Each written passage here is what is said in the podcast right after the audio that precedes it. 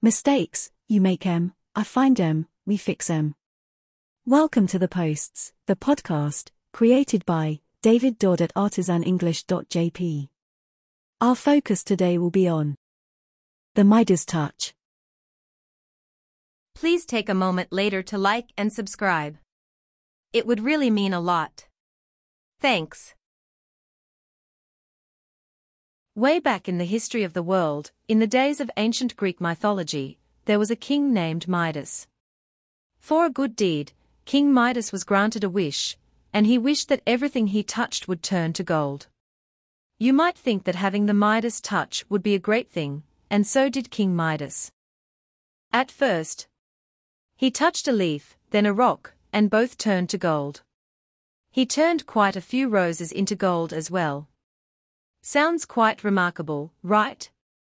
When he became hungry, he realized all the food he touched also turned to gold.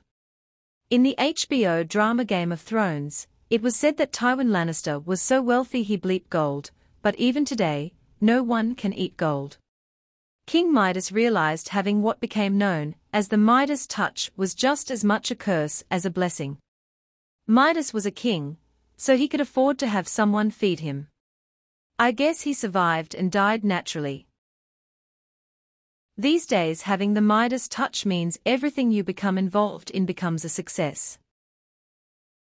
I would have said that Donald Trump has the Midas touch, but after the last midterm elections, it's evident that Trump is just as much a loser as everyone else. Even for the best of us, success is hit or miss. Trump loves gold just as much as King Midas did, but he also tends to shoot himself in the foot just like King Midas did. It may seem great to have the Midas touch, but it always comes at a price.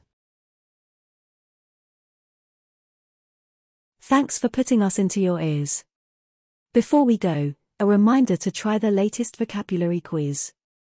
Until tomorrow, maintain your discipline and learn something new every day.